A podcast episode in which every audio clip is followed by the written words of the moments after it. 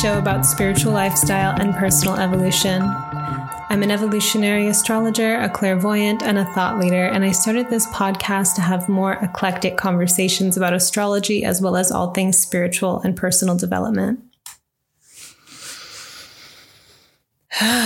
this has been a chirotic week because I taught Chiron for Meteorite this week and have been having experiences related to Chiron, um, not only based on, you know, Chiron in transit right now and aspects being formed to Chiron at the moment, but when in conversation with a particular archetype or teaching, it creates a field. And so I've been really going through it, I would say. Um, yeah, I would say. And I I notably am a lot more comfortable expressing myself when I'm on the up or when I'm feeling really good. Um, but I'm not at the moment.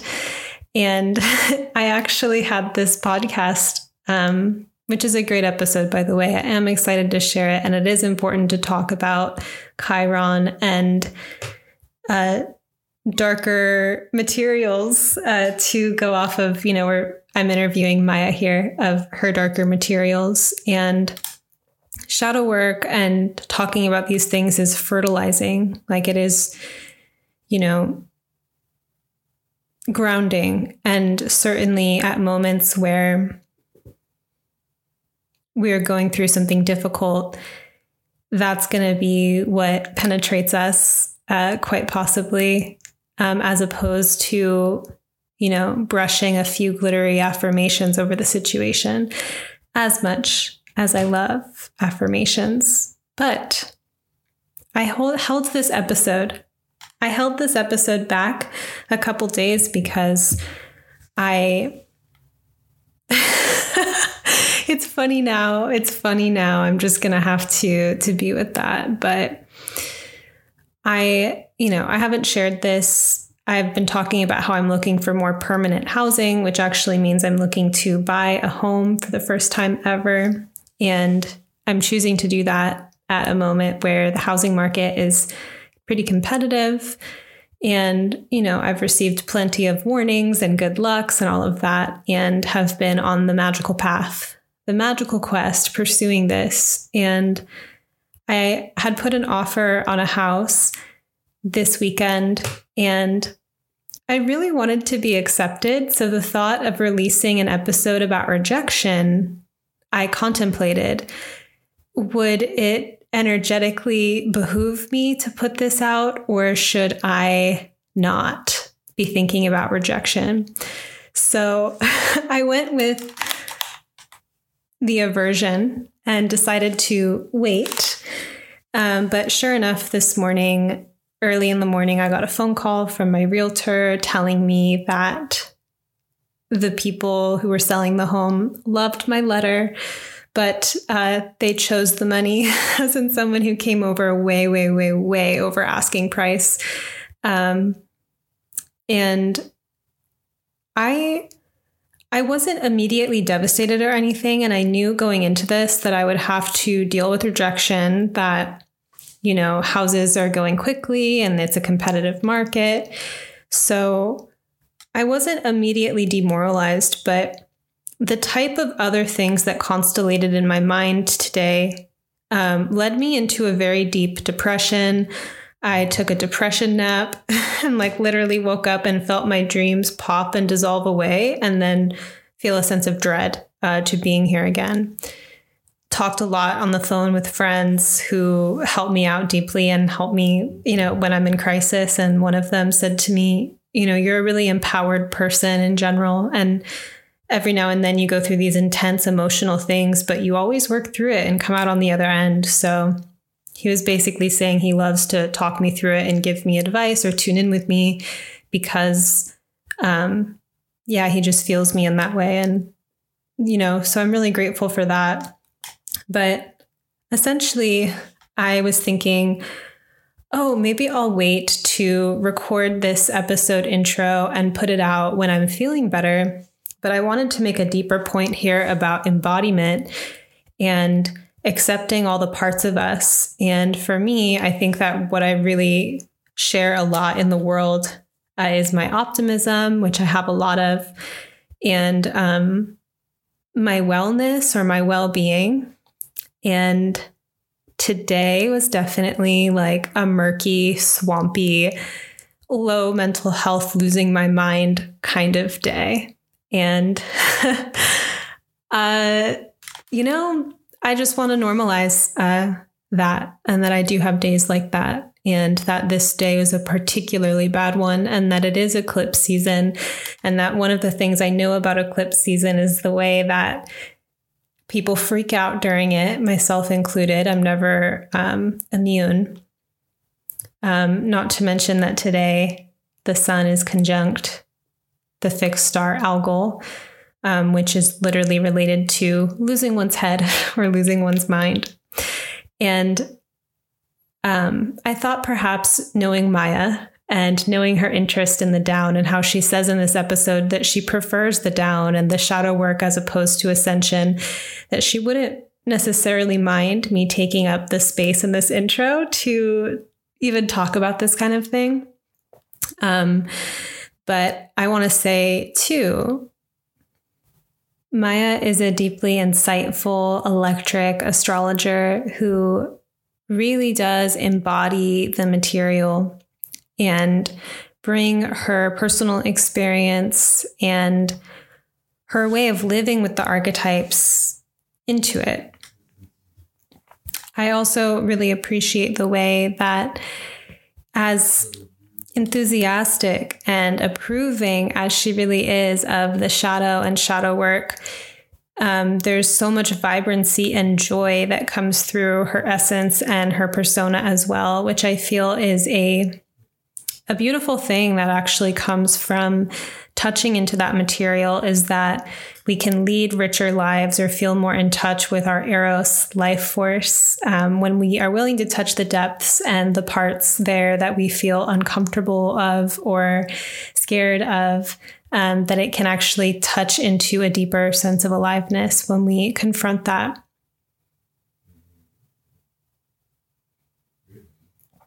Maya has also integrated human design and gene keys into her astrology, which I think is really fascinating. Um, given that you know there's such a wealth of information in human design, and it's a pretty new field. Um, and so, if you're looking for an astrologer who's also adept in human design, Maya would be a great person to follow and get a reading from. So, given the kind of uh, week that I've had leading up to this and um, kind of what's in my psyche at the moment and thinking about this episode and thinking about Chiron, um, I still have much to reflect upon in terms of what is the the key um, that opens up, you know, Chiron being a key shaped glyph and relating to these certain, you know, Chiron being the bridge between Saturn and the outer planets. So it can be this bridge into the transpersonal but is also, of course, associated with pain or wounding. And so there's the way that sometimes when we experience something wounding or painful, that it actually opens us up to certain parts of our soul to really think about what rejection does for us. Um, if you've had any moments of empowerment or sovereignty or autonomy emerge from feeling rejected or if it was enough for you to be like fuck it i'm going to do this thing that i've always wanted to do because who cares now? Or i'm going to live my truth now or i'm just going to embody myself more now because i don't need this external approval or this external permission right? And i think tuning into our relationship with rejection for me in my current you know situation um, you know, the house is not the thing, the only thing I'm upset or troubled by right now, but the um, the housing situation is touching me with a part of myself that is like, well, yes, I want to continue to be excited and hopeful and optimistic and determined and to persevere and and all of that and be with this high emotional game of looking for a house and getting attached to certain houses and whatnot along the way, um, it's showing me the possibility of having a thicker skin, so to say, and also approving of and being with my tenderness and vulnerability and feeling into sure it's not that I didn't get the house today that's had me feeling all of these things, but it certainly was the catalyst that opened me up to confronting a whole other slew of things that is perhaps important and necessary for me to look at. What does it mean when we invest our time and energy into things that are not for us, where we are receiving rejection, right? Um, what does it mean to be fully so present and aware of rejection occurring and finding our power, finding our center of balance in that? So I'll leave it here. Thank you for listening to me uh, share a more rare window into a messier part of my process, you know, as inspired by the content of this episode and the spirit of this shadow work extraordinaire. Um, I hope that you enjoy this episode as much as I enjoyed having it, laughing, um, getting real about Taurus and Aries, and exploring the mysteries of Chiron. Hey, Maya, welcome to the show. I'm really excited to have you here. I'm thrilled to be here and I'm honored, as you know, you are like one of my astrology heroes of all times. So thank you for having me. You're amazing. And I'm excited to talk about Chiron and Aries with you. I I feel I worked out this morning, so I'm bringing that to the altar of this conversation, living my best jock life and drinking like a protein hot chocolate as we speak. Um, but anyway, I would love to hear more about you, your astrology practice, and darker materials and why you named it that. Of course. Okay, so I'd like to begin by saying that I think, um, in fact, I claim that me using astrology once upon a time in my teens um, as a way of, as a self exploratory tool was the first grown up decision I ever made. And the reason I say that, because up until that point, I mean, I'm a Pluto in Virgo, right? So I was born with this uh, insatiable uh, soul's desire to improve, to fix, to find what's not working as well as it could be, and then find ways to improve it, right? Including myself. In fact, mostly starting and including myself. So since I can remember, I was always like figuring out why am I the way I am? Who am I? And I was looking to my parents for answers. And there comes my teens, and I was introduced to astrology via a friend who was like a really quirky and unusual kind of character in my hometown. And uh, and he was produced he produced this map for me and he was like what i can just have this world to me and it's just me and them the characters in the in the story right the, the archetypes um, and at that point, I was like, okay, I'm gonna get my parents off the hook. I'm still gonna I'm gonna stop blaming them, and I felt like I really did the right thing by them and uh, turned. You know, turning to this map in astrology was a most empowering. Um, I mean, those that wasn't vocabulary of the time, and we are talking 80s, really, uh, so long time ago. But still, there was a sense of I'm in charge. I'm gonna now decide who I am, and I'm gonna play out my story the way I feel best, and all that. So that was me getting into astrology. And it was always just a tool for me uh, for a long time. I was obviously very curious about other people and would love to kind of, you know, learn about them through their astrology, their chart, but also learn about astrology through them. So it was like a back and forth with, you know, random people, friends, lovers, family. But what I soon discovered is as I would be like, okay, so when we're born, and then I look at the chart and I tell them a few things, and uh, I, I noticed that I'm drawn the way I'm kind of instinctively uh, driven to go. It's where the problem is, where the darker area of the chart is, uh, where the difficult aspects are, right? So I'll be like, hmm, look at that. What is that? Then I would tell them a few things and I would you know, tell immediately that they weren't so keen on hearing that. Fair enough. So I stopped that. Uh, what I noticed. Just going straight for the jugular astrologically. I love that expression. Thank you for saying it. so it wasn't me, but exactly that. And uh, but what I discovered, obviously, that they weren't so keen. So I stopped doing it. But I was then feeling like a big part of me was shut off and was unused. And it's like I had a whole skill set of actually helping you with that particular thing. We just wanted to talk about, you know, butterflies and sunshine. So I did a little bit of that, but it was never, you know, I never really enjoyed it, right? So it stayed just something for me. And then it became a point where I thought, I just want to make something of this. This is, you know, could be my life, could be my life's work, could be a knowledge that I want to share with the world. But how do I position myself to to say that actually I want to look at the darkness of yours. I want to look at where the problems are. And that I didn't have a model like a like a role model to see how to do this. So it took me a while. Plus I have a moon square Uranus.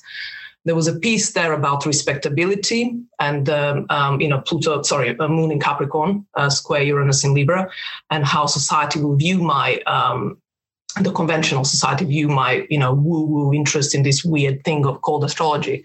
So that was also a big part. And then um, and then sort of about only about five years ago i started a few transits happened mostly saturn conjunct my moon but also chiron actually doing all kinds of stuff with my pluto jupiter and north node and uranus as well. Um, i eventually kind of you know grabbed the bull by the horns and said position myself as darker materials. I mean, I may have not called it to begin with like that, but it, I was always talking about the depth and the darkness and the, you know, just just using astrology as a tool to help you identify with the problem. That was kind of my thing. Bring me a problem, and I'll help you with astrology to solve it uh, or to find some solutions. And uh, so, yeah, and then darker materials just. Uh, it's about her, his darker materials a little bit was there play the, the, the play on words but it was that it was the shadow work that you know the, the inner darkness that i always i found nurturing but also exciting. I mean i have a sagittarius in eighth house. For me going into my own darkness is the greatest adventure. So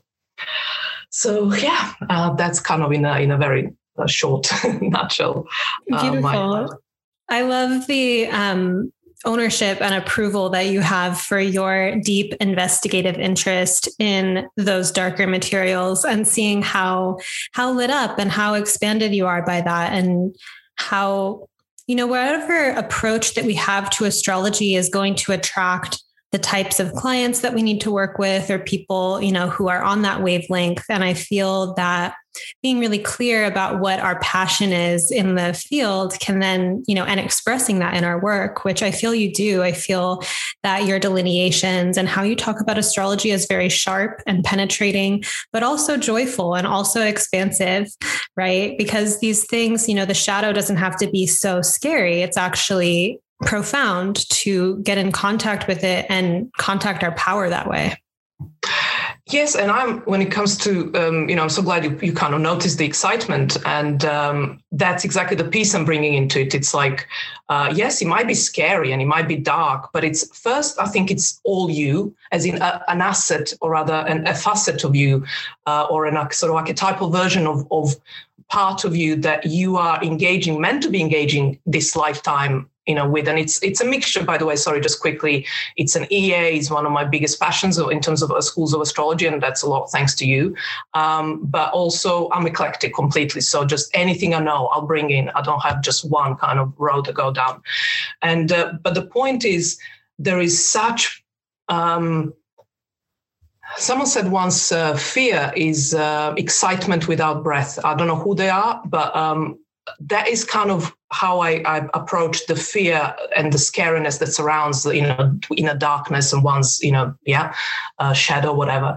Is that that's really just excitement that's you need to just take a deep breath recognize that you know just it's it's this it's a concept it's um it's an idea it's a feeling it's nothing physical that has a you know gun against your head literally. You have f- real fear to fear you know so it's just taking that moment of, of breath and and facing, and there is something exhilarating about that. And if we get to that, I'll share some examples of my own how I push myself in that place and and experience that exhilaration.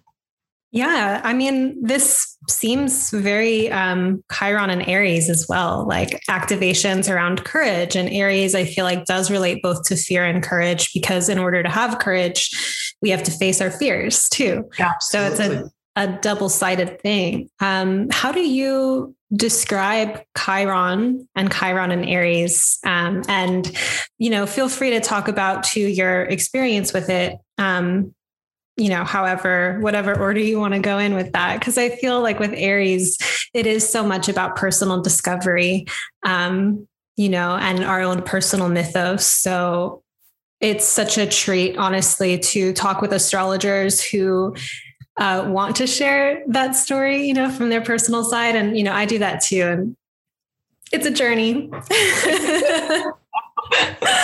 wonderful journey. It's a rocky journey, rocky road, but it's wonderful. I mean, the vistas, you know, and the, it's an adventure, you know, it's such an adventure. So um, I started working with Chiron intentionally um, in 2010, 2010, when Chiron was sextiling my um, Saturn, but so transiting Chiron was making an exact sextile throughout the whole year, danced around the zero degree of uh, of Pisces, um, and uh, at the same time, Saturn was transiting, uh, opposing my um, Venus and Chiron, and I have Chiron and Venus conjunct in, in Aries.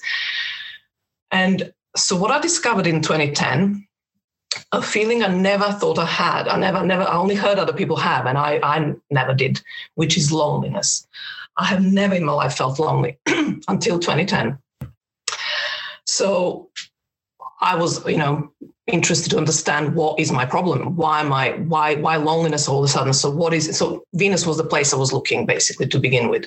And then i could not look at chiron because she was conjunct chiron and then as i looked and then sort of dug, dug deeper into chiron um, and venus kind of i couldn't um, separate them to begin with I looked back on my life, and this is what I do. I journaled since I started writing. Uh, so I had a way of looking back at transits by looking at my journals back in, you know, 15 years ago. And essentially, I discovered that uh, I lived chironically. Um, when you have such a personal planet, you know, being so close to a chiron, I think that's kind of a given. But it took me 2010, I was 40 something, 42, I think. Um, so it took a while to realize that. But um, so the piece there, the, the first kind of piece that I, I, I discovered about myself and Chiron and my Venus there is that at the root of every single problem, um, or everything I felt for me problem being held back, like my Aries can't just get going. It just something's just there holding me back. I discovered was this um, irrational, even, but maybe maybe not so much irrational, maybe just intense fear of rejection. And so, studying Chiron as I did at the time, I you know at the myth of Chiron, realized that that's essentially the Chiron wound so if I can go into Chiron myth uh, just to kind of make that uh, parallel, and so and I actually think Chiron myth is uh, Chiron in Aries story, and I'll, I'll tell you why I think that. So Chiron was a, offspring of uh, Saturn, Kronos, and uh, Nymph, um, and um, it was one of those, you know, not so incestuous birth, but or rather conception, but not, you know, uh, concept consensual necessarily either. However, he was born um, half human, half animal, and his mother rejected him straight out as she saw what he looked like, um, like a monster. She perceived him as. So, so that's the first Chiron wound. That's a Chiron rejection wound, right? Um, what happens to him, he ends up being abandoned and then he gets adopted by Apollo and Artemis. So I see them, Apollo, I see like a Libra archetype uh, because he's a patron of the arts, he's a musician, he's a poet, he's a he's yeah he's this beautiful god elegant and graceful and artemis is the huntress. She's like the the the goddess of the of the land and the plants amongst other things. So he goes away as far as he can from his rejection wound and aries is essentially a rejection wound. We come out of the pisces and from the womb into our embodiment. We become a body right? Uh, that's an aries piece like our physicality. Um, and then we get rejected or rather he gets rejected based on his physicality so his journey then on is, and I always say in terms of shadow work that this is so important to actually acknowledge that there is a phase in the shadow work that we need to go as far away and remove ourselves from the shadow um, or the pain or the wound in order to so that we can come back to it stronger and, and, and more wise or whatever. So he goes all the way to the opposite end and spend the most of his life being taught all these amazing skills. Uh, and then he goes around, you know, teaching other people how to use them as well. And in somewhere in his 30s, I think, he gets shot in, accidentally by an arrow by Hercules. And that becomes the wound he's known for, the wounded healer. Uh, he becomes this like a wounded walking healer that now he spends the rest of his living days trying to find the cure for that secondary wound. So my theory is that the moment of the of the injury, accidental injury, was actually a call for him to do shadow work. I'm now mixing various metaphors, Jungian, you know, the mythology and archetypes. Um, that and it was in the thigh. So the so he was almost like asked to stop walking away, but to sit with the original wound of rejection, which he never addresses throughout his life, right? But no, what he does, he carries on walking and looking for the wound, for the for the solution, for the cure for this secondary wound. That's actually a distraction. And the reason I say all this because the end of his story is about him deciding to die because he cannot heal this this arrow painful wound on his thigh but the fact that he never considered that that's there is something underneath it that's festering and not allowing for this wound to heal never occurred to him. Where i, I go as far as to maybe even cheekily say that he was he was aware but he was just couldn't face it couldn't face it. Aries piece courage. He could not muster the courage to face it to sit with it and not walk with it. Um, so he ends up choosing death so in that sense, I think um, Chiron in Aries is uh, sorry. Chiron's myth is actually the story of Chiron in Aries. Now, interestingly, Chiron spends the longest in Aries and the least in in Libra, uh, which is another to me kind of signpost uh, of saying this wound is so huge collectively um, you know as not as a society but just as a human race it's like we just have this wound of existence we um, I think scratch everyone's surface, you will find that we all feel apologetic. Well, you know, at some point in our lives, feel uncomfortable being, stepping in and just saying, "Hey, here I am, just me, just whatever." You know, uh, unfiltered, uncensored, just impulsively acting. Now, sorry, I'm getting very excited. If you need to interrupt me, kind of redirect me, please. But um, um, I just want to comment because what you were saying was so profound. Um, I haven't heard this kind of angle on the Chiron myth before. So I, I love and appreciate this. And I think that something that really stands out to me is the idea that wounds that we experience in our life are not necessarily the original wound. Um, and this is something that I've had to, you know, painfully explore in my own life.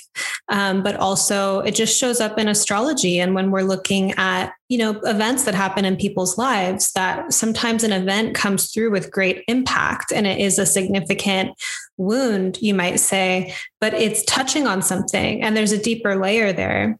And who knows how deep those layers go because sometimes there's simply archetypal grief or universal grief. You know these things that are if we're on psychedelics for example i had an experience uh, having a bad trip. My i think my first and only like truly like horrific kind of psychedelic experience where i just felt pure terror. And chiron and mars were conjunct in aries by the way when this happened and it was terrible. I was at a beach and someone fell off a rock and like this helicopter came in to, you know, take this person away. So there was like emergency and, you know, authority figures and injury. So Eh, that kind of tailspun me out. But at one point when I was on psychedelics, I looked in my purse and I noticed that like the pockets were full of like trash and crumbs and stuff. And I was like, why is every crevice full of stuff? Like, no matter, like, I keep having this dream that one day my room, my house, my purse, my computer, like everything will just be perfectly organized and clean, but it never is. And so I think the same even with pain or wounding, where it's like, uh, if you lift up a rock, weird little bugs are going to crawl out from underneath it. Like you keep going deeper, and there's more stuff and more creepy, crawly, whatever. So, uh, that in mind too. Yeah. Absolutely, and and I think I had a recent, well, a few months ago, I had like a Q and A on my uh, Instagram about shadow work, and one of the questions, in fact, I think it was about three people asked the same questions, like, "Does he ever end? You know, when does he end shadow work?" And I'm like, "It doesn't. You know, it just it's not even the point." the only point there, and I think this is partly Chiron Aries, but also I think this is Pluto, right? I know we said we might not go there, but we're just going whatever, wherever we're we're taken. Um, I, I, my theory about Pluto, the way I distinguish uh, Pluto and, and Chiron actually. So Pluto is, so I, I live in, well, grew up in an area with, with a lot of earthquakes and uh, I used to feel exhilarated when there was an earthquake. Now, of course, there was a piece that I won't necessarily die, um, and that wasn't kind of an option. So I felt basic safety, but this sense that your life is kind of potentially still in danger. There is a real sense of aliveness and and power that you're feeling that you can't get any other way. So Pluto is. Um, so so this Pluto is also darkness and shadow and terrors and all that, but there is a sense of aliveness to it and and eros, if you like, arousal. I don't mean literal sexual arousal, but that the energy is just like lifting you up. Um, where Chiron, on the other hand, is a wound that I like to compare to uh, a pussy wound, pussy literally wound that you just left and neglected, and it's all festering and infested, and it's almost like you can breathe next to it, and it will make, make you, you know, cringe, and it's so painful. So um, in terms of like the, the never ending. what an image, Maya.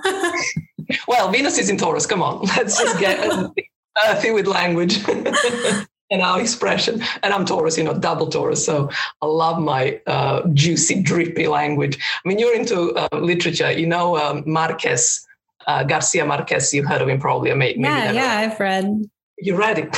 It's just it drips off the page. I mean, I just yeah.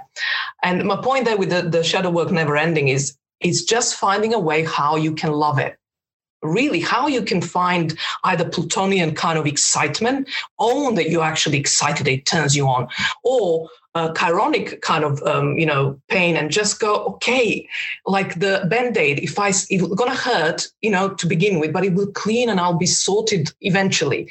So finding the way to just empower yourself through it. And and i think that's how we should make peace with never endingness of it yeah. One way that I just was conceptualizing of it recently is um, James Hillman has this idea that we grow down. So, as souls, we incarnate and we get into these sticky, messy situations to grow roots and to more fully incarnate here.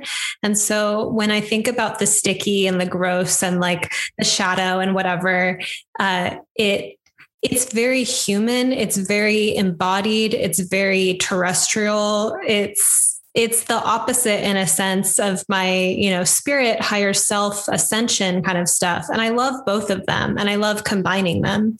But i feel like you know people can get lodged favoring either one but there's actually a beautiful synthesis between the two that's possible but you have to be willing to go up and be willing to go down too. And I think you you see you're to me one of the beautiful examples of uh, this balance of of both right? Where I'm, I'm going to own it. I prefer the down. and, I mean, I'm double Taurus with Saturn in Taurus and Pluto is squaring my Mars. My, I think, and I often think about this, and I think um, some of us, and I think I'm one of those, then are, are reincarnated. Not trying to throw shade. I feel though, even if you love the down, I feel like the joyfulness or like the way that you connect with higher principles around it still is this balance between like shadow work, but also having a bigger perspective. Yes, absolutely. But there is that something you just nailed it. It's a sense of I want to feel uh, my all of my human right? All of it in all its um, the way i talk about integrated shadow it's actually not necessarily a pretty picture. It's like uh, you know think of picasso's um, you know picture of any painting of any head of a woman. It's all wonky and but it's beautiful. It's so beautiful. The the artfulness and the and the aesthetics of it uh, and the inspiration of it uh, lies in in its well i would say maybe realness realness for that example, for that person, for me, your own version of realness. That's it. I think it's it's about realness. The earthiness piece and the soul piece is about being real.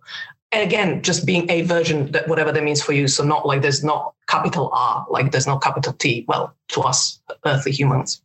Can we come back to your story with loneliness and just like how did you go so long without experiencing loneliness and like what happened for you when you recognized that you were feeling it for the first time?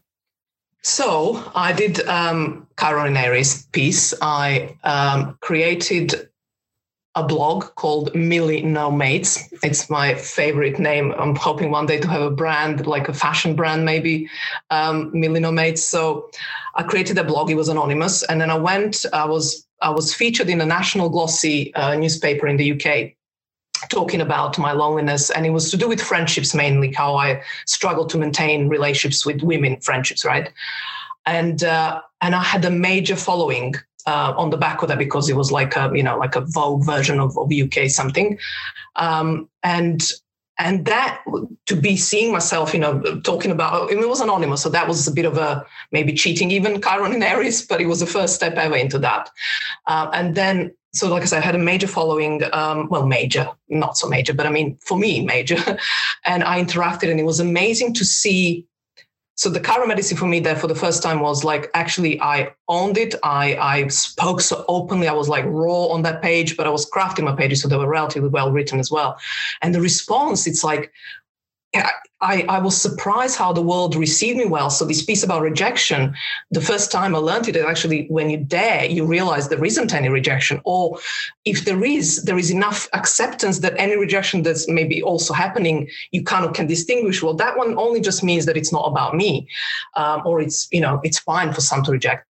So then and then life happened, and I kind of you know few years of not very Chironic necessarily story, at least not relevant for here. But the second big piece for me was when Chiron started um, opposing my Pluto, then Jupiter, my south node, therefore conjunct my north node, and uh, opposing Uranus, and uh, approaching my return. So that was happening in 2014. Slowly, it was a long time. It was all going. Um, and what I've so what I've done then, um, kind of taken this rejection piece to the next level I created a uh, project um, whereby invited people um, to meet in London um, in a pub um, and to bring themselves to present themselves as artwork. So Chiron Aries piece is that Chiron in Aries wound is identity wound. It's like there is a real sense of uh, a hole, like a like a H O L E, not W H O L E. So there's like something missing, like it's a sense of like who am I, and and and whatever one thinks one is with the Chiron Aries, it's like, well, am I? Am I? There, there is a wound there, a loud wound there. So I decided to, like I say, get people together and present themselves in artworks. Why? Because artwork or other art world lives on rejection. It's the one world where you just you can't survive unless it's it, they live and breathe the rejection, right? I mean, you only once in a while make it big or if ever. So everything in between is rejection. And yet to still keep producing. And I'm in awe of that.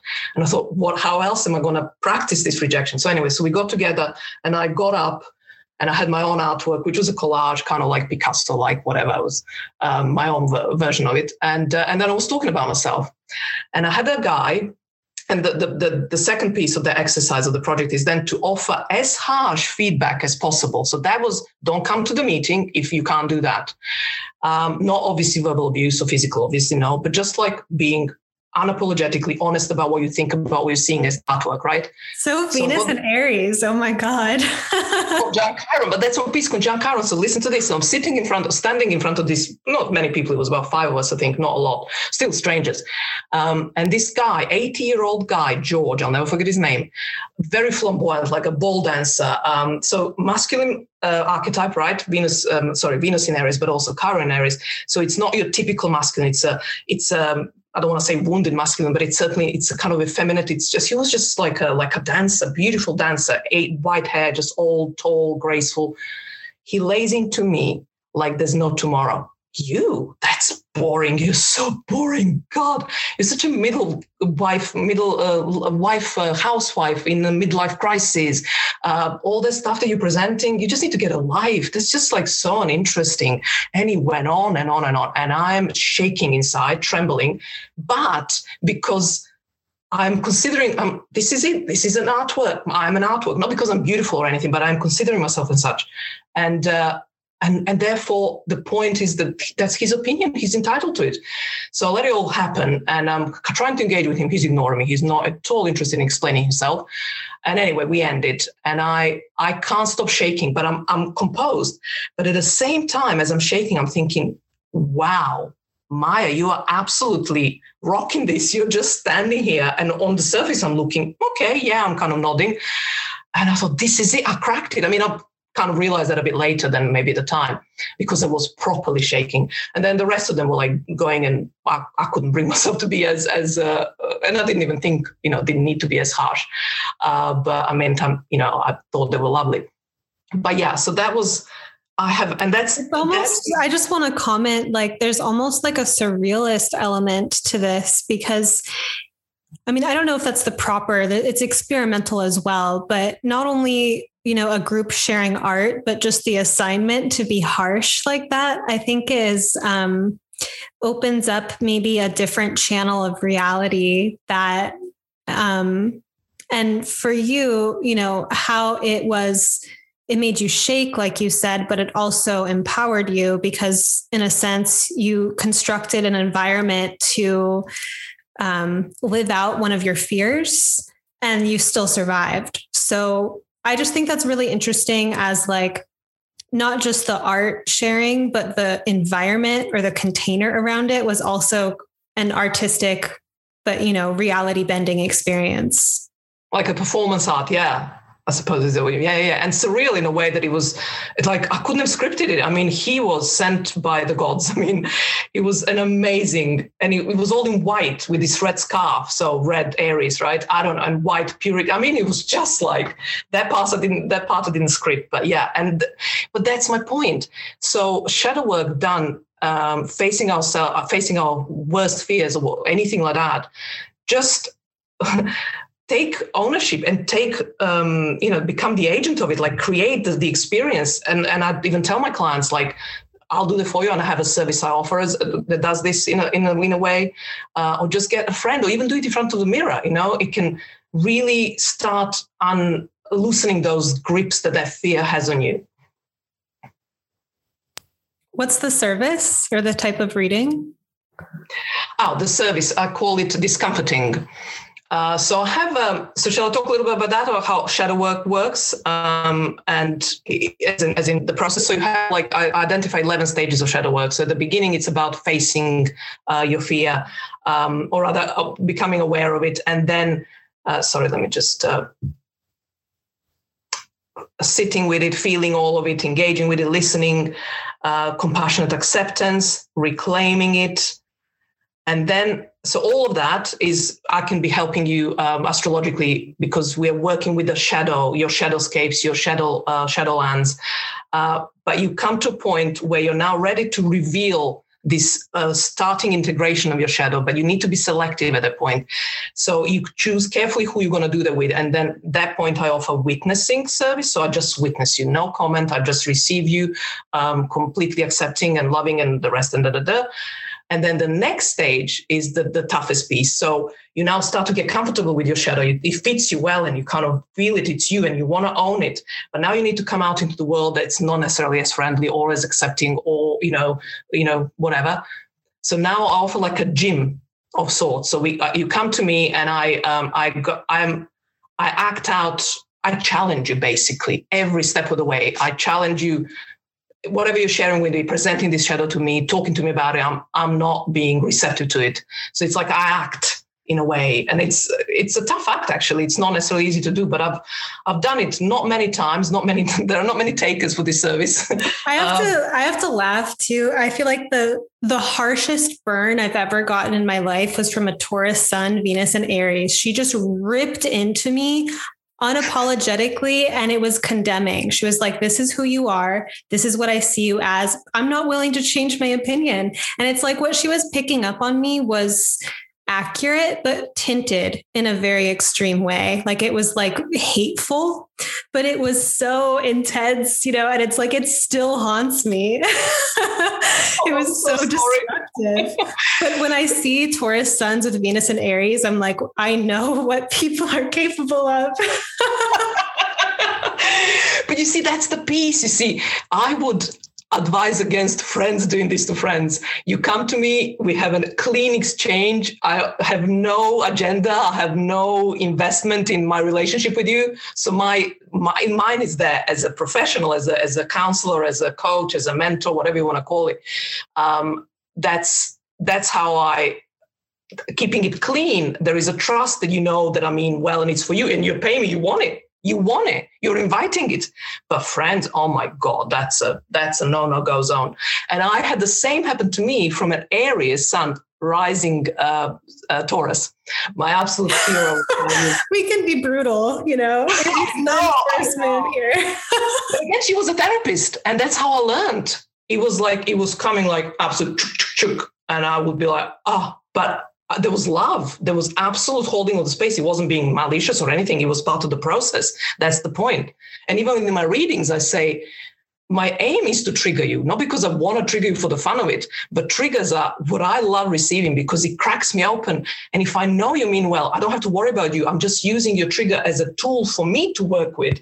So it's like I attract a lot of Plutonic uh, clients, like heavy Pluto, Scorpio stuff, Aries as well. Oh, I have quite a few Aries, and that just I, yeah, I can speak like this without any any holding back, and they get it and, and you know lands well. Um, but it's um, so yeah, this always- even this kind of ties in, I feel like, to Chiron and Aries as the healer figure, where it's like, we're going to get in the gym together. I'm going to knock you back a little bit. Like that you know i feel it's an interesting it's an archetype. And it, like someone who's studying martial arts or something may have a teacher who's going to attack them. And figuring out kind of like how to navigate that space how to deliver that kind of feedback or um, you know opportunity for someone in a way that you know like you said is consensual. They've signed up for it. You've prepared people. Um, but it's a it's like it's kind of living on the edge in some way. You know the person who's coming to you is having an edgy experience but you're also claiming that level of potency and power in that environment which i think is also an inner activation. Like you said having you know feeling like you deserve to exist I don't think you used those words exactly, but you know, here I am. But now, in addition, here I am as a kind of bully or aggressor or someone who's going to bring in this fire, this heat, um, and figuring out kind of where that can be medicinal is really interesting. Yeah, exactly. I mean, who else do you want to learn that? Who better to learn that with, uh, to fight, right? To to spar than with a teacher or someone who you know. It's that's the point of the, your relationship with them it's the wounding happens when this keeps happening in all other kinds of relationships. Do you see the difference? That's the quality difference that I thought I just right. So yeah. What kinds of relation like when this is just happening haphazardly or unintentionally in someone's life, what does it look like? Okay, so So let me think quickly on an example. Well, I have quite a few, so it's like which one do I go for? Which one is the best? So okay, so had a friend, a dear friend, Pluto conjunct, uh, sorry, um, Sun uh, in Virgo conjunct Pluto in Virgo, um, and uh, for years on and off we were kind of just through circumstances, and then we went through a phase in life where we shared, we went through the same kind of internal hell. Um, and we were such a support to each other. And then something happened that I, kind of, I had to go away for about a couple of years.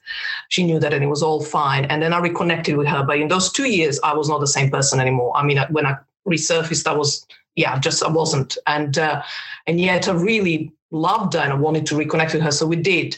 And, uh, and I was fearing that it will be, um,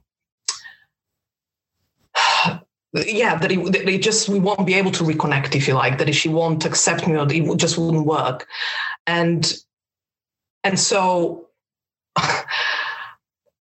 so we we ended up getting together, and she was in my place here, and so I was where I was coming from, and this is again, when, uh, sorry, Chiron and Aries piece. It's like me being me is not a comment on you me being me is not an attack on you. Me being me is just me being me, right?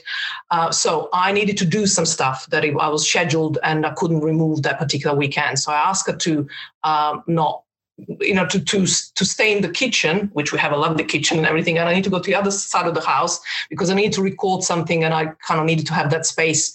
And it was just about ten minutes, if that.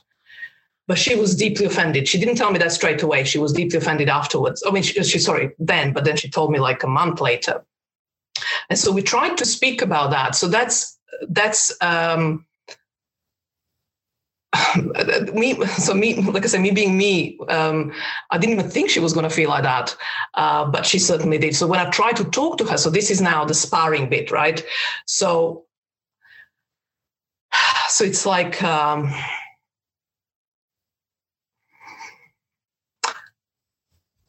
the key is not to again maybe again just for someone like uh, venus in aries conjunct chiron in aries this is a major piece. It's like i have to keep checking with myself that i'm more honest than anything else. So i can't worry about her more than i worry about me being honest with her. Because to me that's the an expression of disrespect almost like you can't take me you can't take my honesty. Um, and therefore I think you you know it's it's it feels like I'm not um, giving you enough credit, right? By by treating you any other way than thinking that you can just take my honesty. And we were always big on honesty anyway, me and her. She has Venus in Leo, so she's fiery Venus.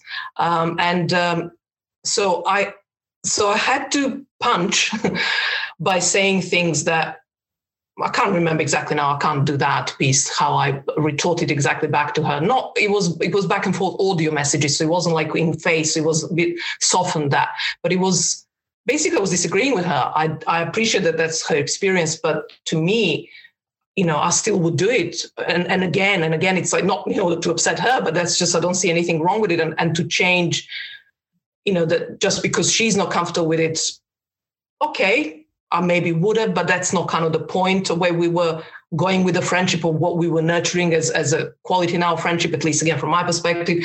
So it was a very unpleasant exchange and difficult. Um, and I'm not even sure actually now, as I said all this, I'm not sure if this was the best example. Sorry, Sabrina. Um, but it was it was that the pieces it wasn't consensual in the sense that she wasn't in the discomforting I do in the martial arts teacher. Um, it's like I'm giving you my all might, and you're giving me your all might. We are uncompromisingly being true to who we are. Um, so that's a consensual relationship in a in a in a healing or, or, or modality of a service provider, you know, astrologer, counselor, and a client. Two friends, you need to be either completely on board and on the same page and the same level of of awareness, I suppose, uh, to do this. Yeah, to do this to this well. Otherwise, I never heard from her back. Never heard from her. Not even like uh, kind of okay. Well, I don't agree with you. Uh, let's call it a day. Not even that. So it was. A, I must have offended even more.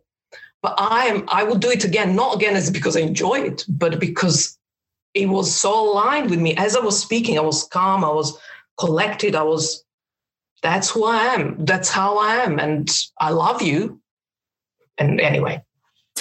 Well, that has me thinking about the shadow work that comes up basically in connection and intimacy. And that if there's a part of ourselves that we're unconscious about when we get close to someone, they they'll reflect part of it and either you know we feel that impact of it ricocheting back or we get feedback that has us seeing a part of ourselves that we weren't seeing before so i think that um what is it there's maybe it's because you know taurus season just started but i actually think of one of taurus's power moves as like this is who i am this is what i'm doing take it or leave it like all the fixed signs do that they're just like this is the way and you can adjust to it or go away.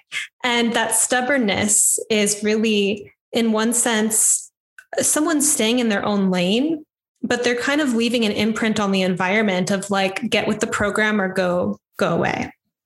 And in that, um, I've found, you know, from being a Taurus moon and whatnot, that when I express that in a space, you know, because I've always, that's part of my nature, um, that getting the feedback from someone, you know, one of the ways that this person ripped into me was like, you expect everyone to adjust to you. and the way, you know, and it was just like, damn, like, you know though she she gave me a bulleted list basically. And it was crazy because before this happened i had a dream where she wrote me a list of all the things that she hated about me. Like we had some kind of soul contract or something but she lists out the ways that i had done that. And i thought like wow okay. So the next time uh, that I found myself in a somewhat similar social situation, uh, I made more of a point to take in other people's perspectives and be more of a team player because I had gotten such harsh feedback. So even though I didn't consent to her um, her perspective, you know, like she, we were on like a no talk.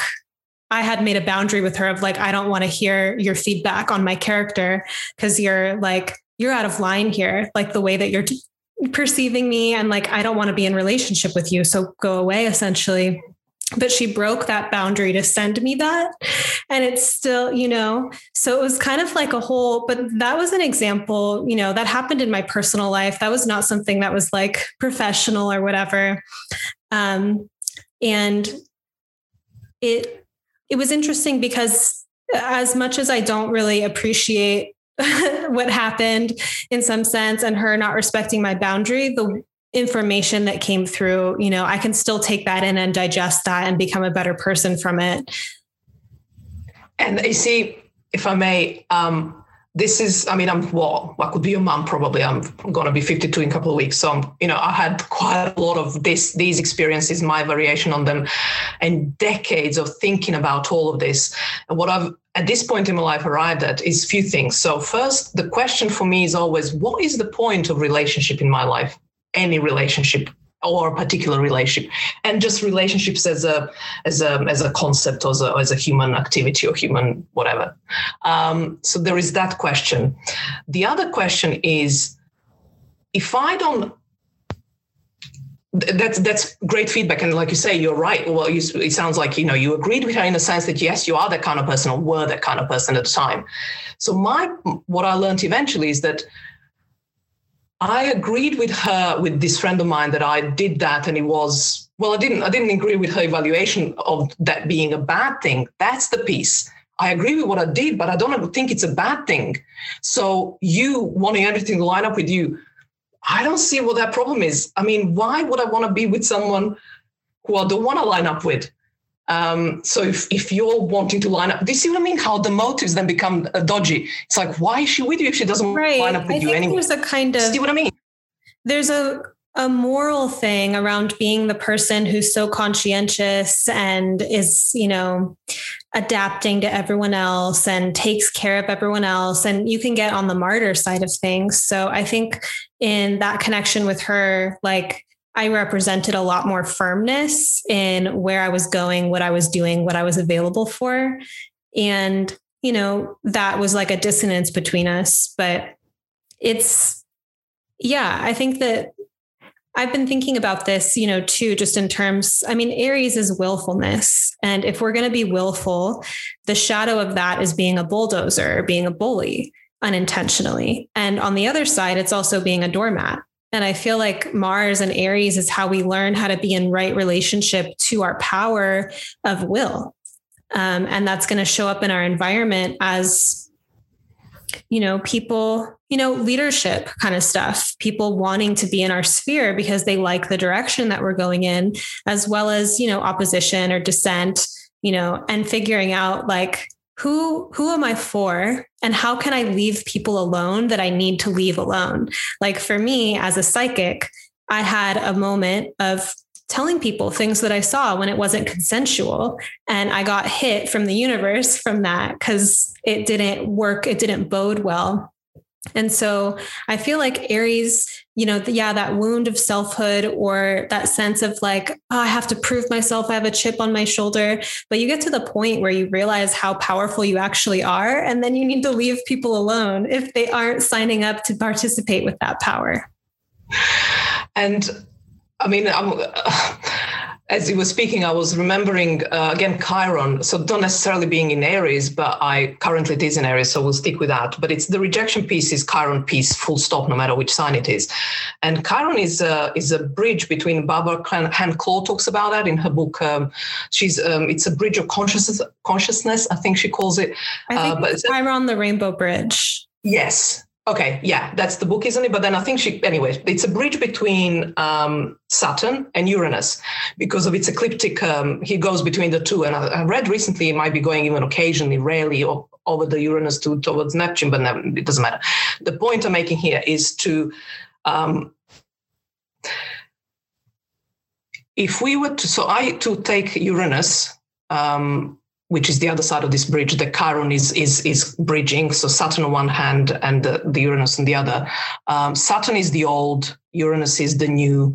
Uh, Saturn is the crystallized, formed, and now ready to to you know be renewed and refreshed and in further emancipated and further individuated that's all uranus piece but that journey that bridge needs to be walked um, it's a bridge it's it's it's a walk of separation.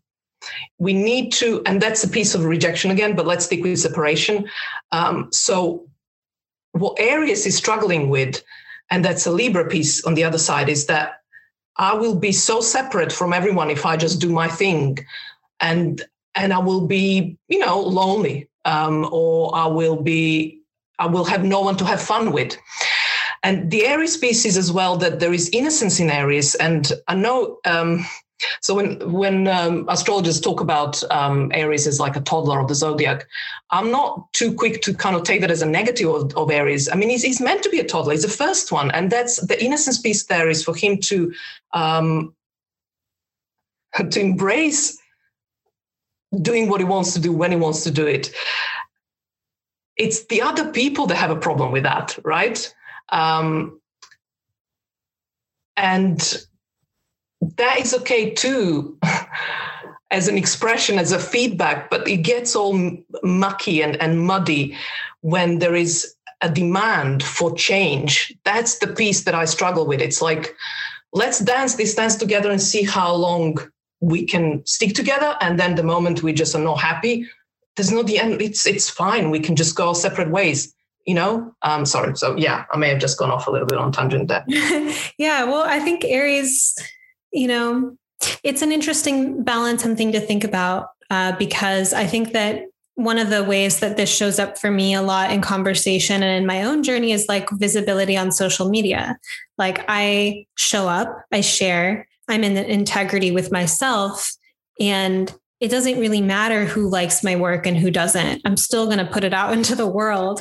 And I feel that that kind of mm. code of feeling like this is who I am, I'm going to show up with it. Um, it goes against the kind of thinking of like, I need to make sure everyone's happy with me and make sure that I'm like adapting myself to please others. Right. Um, and I think that there can be a fear of like, well, what if I'm, you know, stepping on people or what if people are judging me? And so just that simple like i'm going to be who i am in the world and accept the consequences. And i think yeah that balance of being open to shadow work or open to ego death so that yeah be yourself in the world. And if you keep getting a reflection that's really negative figuring out where that's coming from. Like if there's something internally that you want to adjust because of that negative feedback, or maybe you're just in a really unsuitable environment. Maybe you're a radical person in a really conservative area and you're getting feedback that's just confirming that dissonance, you know? So having to, but yeah, I think that it's not personal, it's a dissonance of your environment and you in that case, right? Yeah. Yeah, so I think it's actually it's super important to have community and to have friendships and to have um, people that reflect us, who we trust or who we value their perspectives, because that's incredibly regulating. Um, and I know a lot of people especially people who are into things like astrology and anything fringe you know they may have grown up with a sense of being different or you know people not getting them and we can take that personally until we realize oh i'm just interested in things that a lot of other people aren't and there's tons of people in the universe who are going to resonate with me i just need to find my people. And I need to make myself visible enough and be myself enough so that I can resonate and find these people. And maybe I have to be alone for a second when I do that. And that's the Aries, you know, key or activation there. Yes, yes, absolutely. So, how was your Chiron return? Oh, my Chiron return was a pileup of uh, so many heavy hitting uh, transits I had in the run up to it, but in the most fabulous way. So I think Chiron returned, returned me observing others as well, and in my own experience of it. I kind of, I think I can um, summarize it maybe in a few points. So one of them is that I mean, it happens every 50 years, right? So you're by the age of 50, you kind of are, you know, pretty solid in your in your truth. Well, you know, one is hopefully one. Hopefully so. Be, yeah, hopefully so. Yes, thank you. Um, so you're almost like you're ready to go. And, and, you know, particularly because it's Aries Chiron, right? For me, then it's like, yeah, I'm ready. And I've been I've been going like bravely into into the world and just facing actually acceptance and not rejection uh, by saying the unsayable but doing the undoable or at least what i perceive the pluto and scorpios love you like you I know my my clients are a lot. Well, not all of them, but a, a, lot of them are Pluto and Scorpio, definitely. And I adore your generation. I mean, you're just, oh my God, you're just, um, yeah, I, I, yeah, I, I will have a post or something, a content on on ode to to Pluto and Scorpio generation. Um, so so yeah, so there is that piece that I'm just like going for it and you know unapologetically, but it took 50 years to get to that point, and so many hard hitting uh, you know transits up until that point. But then another piece about Chiron return, it's like you start to really, and this is what I'm where I'm at. I'm like um, you start to plan for your second Saturn return in the sense of what kind of elder do I want to be at that point in my life, and I already know what I'm going to be. Um, well, um, yeah, I have for the for the second Saturn return, and then I think it's Uranus um, around by the seventh age 70, 65, 70. I'm going to have an exhibition. This one of the things in Saatchi Gallery. So here's for record on the record. Uh, but anyway, and um, and another thing that, that becomes really clear, I think, and I observe this in others as well. And okay, my generation, mostly Chiron Aries, but also Chiron Pisces, that we become, um, by the time of our Chiron return, we become so much clearer on our purpose and our role in uh, in the bigger picture, in the you know uh, how we contribute to the whole. And this is, I think, the piece that we have crossed the bridge. We have moved from Saturn um, and the kind of belonging to the society as per convention and then you know fighting against it but probably you know stealth like and uh, underground or whatever. Then we cross the bridge in the run up to the Chiron return and usually happens few hits at least. And i had about two and a half years it's been going on. And uh, and we enter the uranian uranus stage or you know uh, the other side of the bridge. And that's kind of like we find our tribe. I mean tribe is a you know a tired word maybe by now, but you know, soul family, or we just find a sense of belonging, but from our far more authentic, uh, vulnerable, um, rejection proof, or rather, we don't feel fear of rejection. Not that we won't be rejected, of course we will. Um, kind of place, and it's it's just um, I mean, I you know I love these heavy hitting transits and uh, you know soul making transits, so maybe I'm biased there. And another thing I wanted to just mention um, for anyone approaching the Chiron return, I don't know if you have the audience here, but anyway, uh, is that what happens often also, and I certainly experience this, that um, a chronic disease re- flares up.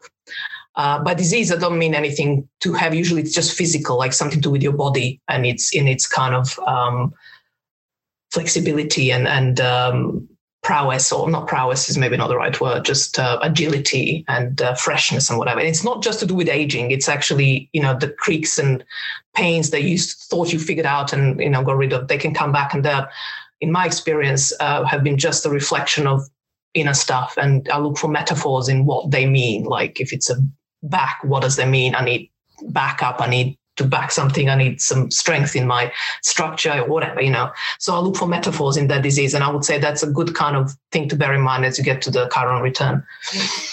I want to, you know, add thank you for that. I I feel like you you've moved through these transits with like developmental success. So the way that you're describing it, I don't think that these things are guaranteed. I feel like with um some of the ways that I've read, you know, and just as an intuition as a kid, like I would see adults around me and be like, why are these like am I going to become like this when I grow up? Because I would see adults just be kind of shut down as people. And not seem like people that I wanted to get advice from or things like that. And I was like, is this just what happens when you get old? So I kind of made this mental note of like, I always want to stay open or I always want to be expanded. And then reading about astrology and like the Uranus opposition at 41, the Saturn return at 29, uh, the Chiron return around 51. And so, like, these are all gates and they have certain initiatory purposes. And for example, at the Uranus opposition, you know, moving up to the Saturn return, it's like formalizing your life. It's kind of about like foundational success. And by the Uranus opposition, that transit is so much more challenging for someone who hasn't uh, developed their individuation needs. So someone who's, you know, that's where the midlife crisis, I'm going to like get a fancy car and whatever and have a divorce, like that can come up if one is living in an inauthentic environment. So knowing that these things are ahead of the curve and what they're like, you know, one can prepare for them. But I feel like the Chiron return is like a spiritual, uh, like elder initiation, like you were saying, preparing for that second Saturn return. And so I just want to throw that out there where like not to instill fear in the conversation, but just as like, you know, practically speaking for these developmental transits, I think the the main thing we have to do, even if we're not astrologically inclined in terms of studying it ourselves, is live a good life, look at ourselves, do shadow work, be open to new information because otherwise we get crusty and shut down and we don't become elders. Like I don't think elderhood is something that everyone reaches, even if they reach that age. Absolutely. And I think there is um, almost like, I don't know if misnomer is the right uh, term to use here, but it's like um, elderhood um, is potentially perceived uh, and misperceived, if you ask me, as just getting older and therefore whatever you've learned up until that point it's worth your eldership. So just by being old you kind of deserve that. And as now that this word is a bit loaded and i haven't got a better one so go with me. Um, deserve that respect if you like just because they're old once has reached certain age. I mean, of course, basic respect, yes, but the respect, like you said, to, uh, as someone to be listened to for advice, no, the age doesn't guarantee it itself whatsoever. And yet, I think there is a flavor of that when people look to almost like they can't wait to get that that, uh, that older age when they can just like retire and not worry about anything, and then they want their kids and grandkids and everyone else to just look up to them. And I've certainly witnessed that in families and you know other kind of you know people or whatever. Um, and I must, and this is the piece about Pluto in, in uh, Scorpio generation I'll just add since you brought it up, is that I do feel like, uh, you know, I wondered occasionally, like, I haven't got my my age friends. I mean, I have maybe a couple, um, and everyone else is considerably younger because I don't know what to talk. I mean, this is just my life. You know, it doesn't mean that you can be 52 and have not your age friends and not all be evolved or whatever. You know, I'd like to maybe think I am, uh, but it is it is um, it's it's it's such a danger that you know uh, as one gets older, particularly from my generation. This is Pluto in Virgo. You know, I mean, yeah, I just get tired as I think about it. But you, thankfully, your Pluto in Scorpio in particular, and then you know Pluto in Sag. I mean, you're just gonna change the game of getting older. And uh, I like to be considered one of the pioneers of that, even though I'm from a very older generation.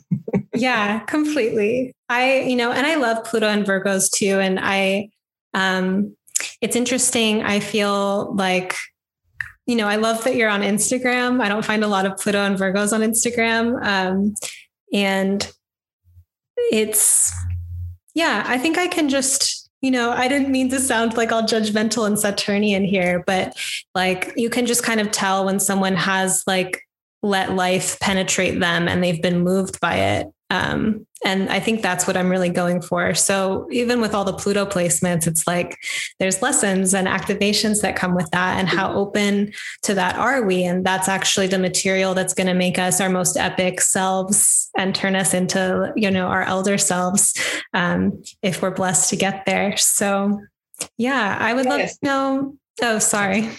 No, I was just going to say in in the in the and then we'll we'll um, wrap it up if um, but um, just a, like a side defense for kind of take on from where you left off uh, Pluto in Virgo. Um, it's like of all Plutos, I think it's um, it's kind of most. Um, I mean, it's it, a lot of Pluto in Virgos had the Chiron in Pisces opposing it, so it's almost like the journey of empowerment is to experience um, disempowerment and powerlessness as part of it's like of all the like Libra, uh, Leo, Scorpio, Sag I think it's probably akin to Cancer Pluto, where it's far more about the inner work. Really, uh, you know, Virgo is um, is Vesta. You know, uh, you know, completely self-contained, and um, yeah, and that's growing up in that that era was also not easy to have good role models who were doing inner work. So anyway, sorry, I just thought a few words on my Pluto in Virgo generation. Yeah. It's, any any Pluto is yeah. tough and empowering, obviously. Yeah, Wow, we need, there needs to be more conversations. We had one Pluto and Virgo episode here, but I do I track that with this generation around like a lot of you know, like Brene Brown is Pluto and Virgo, and she's bringing amazing things to the conversation. And I'll hear Pluto and Virgos talk about, you know, oh, I didn't realize I had anxiety, like until people were talking about it and the map was out there. So I mm. imagine, you know, uh, growing up with some of the themes of Pluto and Virgo without the collective reflecting those things would have been very challenging. Um, but how can people find and work with you? What are some of the services that you offer? Yes, so um, I it's my website basically is uh, the go-to place for all the information so darkamaterials.com you'll find everything about me and the work that i do and how i do it and uh, it's also plastered everyone on the website to kind of precaution like what kind of work i do and what kind of person you need to be in order to really benefit from me um, and uh, so it's all there like i say i'm also on instagram always like i live on instagram that's my social um, platform where i socialize literally so if you want to kind of keep up with all my shenanigans which are not really many, but um, I've always, you know, write about. It's always serious stuff like that work or astrology. I don't share much of the trivial stuff uh, much, and uh, not there's anything wrong with that, but you know, and then I just want to say, um, take this opportunity to say that I will be running a summer school in June, uh, starting soon after the eclipse ends. So I'll have the details up on my website uh, within the next couple of weeks, probably. Um, and basically, the school will be, it's designed as to be a journey of self discovery through the 12 houses of your chart. So every student will be working with their own chart. It will be a, um, a very closely guided self-study. So I'll be the guide, I'll be the mentor, the the you know the teacher, if you like. But it will be you know uh, students working with their own charts, um, as I find that to be the most exciting, you know, for me anyway. So I'm looking for like-minded people. Um, and there'll be a lot of uh, fun like activities and experiments and uh, you know doing stuff in between the, the workshops and then the workshops the group work and all that so hopefully uh, you know anyone interested out there will join me on that uh, as well as i would love to have you if this resonates of course Amazing. That's so exciting. And you're so brilliant. Thank you so much for sharing on the podcast today and for uh, bringing these initiations that you've personally experienced into the picture so we can um, absorb and just, yeah, take in that wisdom. Thank you so much. Well, thank you so much for having me. This was such fun. I mean, too much fun. it was just wonderful. Thank you so much. It was such an honor to to be on this podcast with you, and uh, that I adore amazing podcast. Just everything you do, I think it's amazing. And yes, I I uh, I'll see you around. Thank you. Thank you.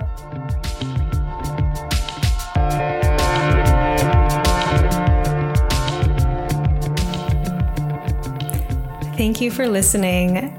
Definitely recommend checking out and following Maya and booking a reading. Like, it's really, really quite a gift to get a um, evolutionary astrology, human design, you know, a deep, depth oriented astrology reading from someone who's so versed um, in going into the shadows and yeah, I find that getting that kind of read can be really catalytic and transformative, especially, you know, for for those of you who are like, read me, you know, tell me, don't hold back. Uh, Maya Maya has those codes.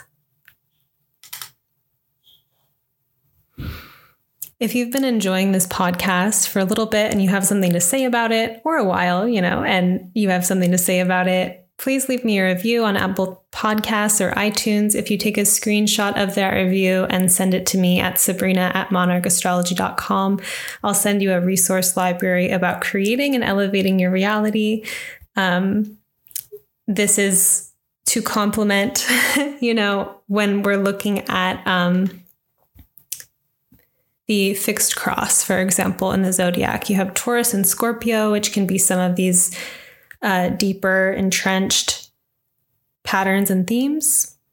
And then you have the kind of visionary idealist stuff with Aquarius and the play and the fun with Leo. And I find actually that living our best lives includes this very full spectrum thing about going into our shadow, spelunking, diving, being with the deep stuff, and also going far out in the other direction. So, play.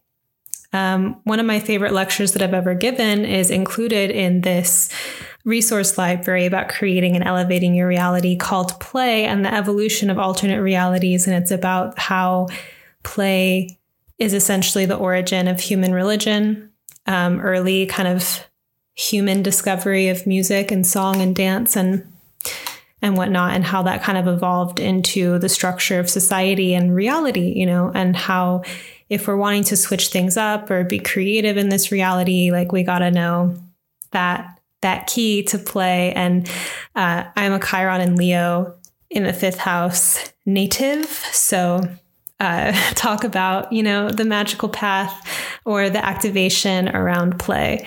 Definitely a big teacher for me and an ongoing spiralic discovery on what play is and what kind of worlds it can open. Um, I super enjoyed this conversation with Maya. Thank you for tuning in, and thank you for also hearing me and being present with me in my my funk. And you know, I'm actually even just starting to feel some stuff move because talking and sharing and making something visible um, is a is a really big way to unravel um, and not just hold it. So, yeah, Thank you. Uh, I love all of you. Thank you for choosing to listen to this podcast. And I hope that you're having a graceful, catalytic, meaningful, blessed eclipse season. And, um, you know, if you are listening to this podcast in the time that it is being shared right now, as I am recording this outro, it's May 17th, the evening. Um, I'm in Portland, Oregon, and I'm going to release it pretty much immediately after I'm done like uploading this. But um, we have an eclipse coming up May 26th, a full moon eclipse in Sagittarius. And eclipse season um, really is a time of flux. It's kind of like a wormhole energy where the lights go off and the lights come on, and life is different. Um, traditionally,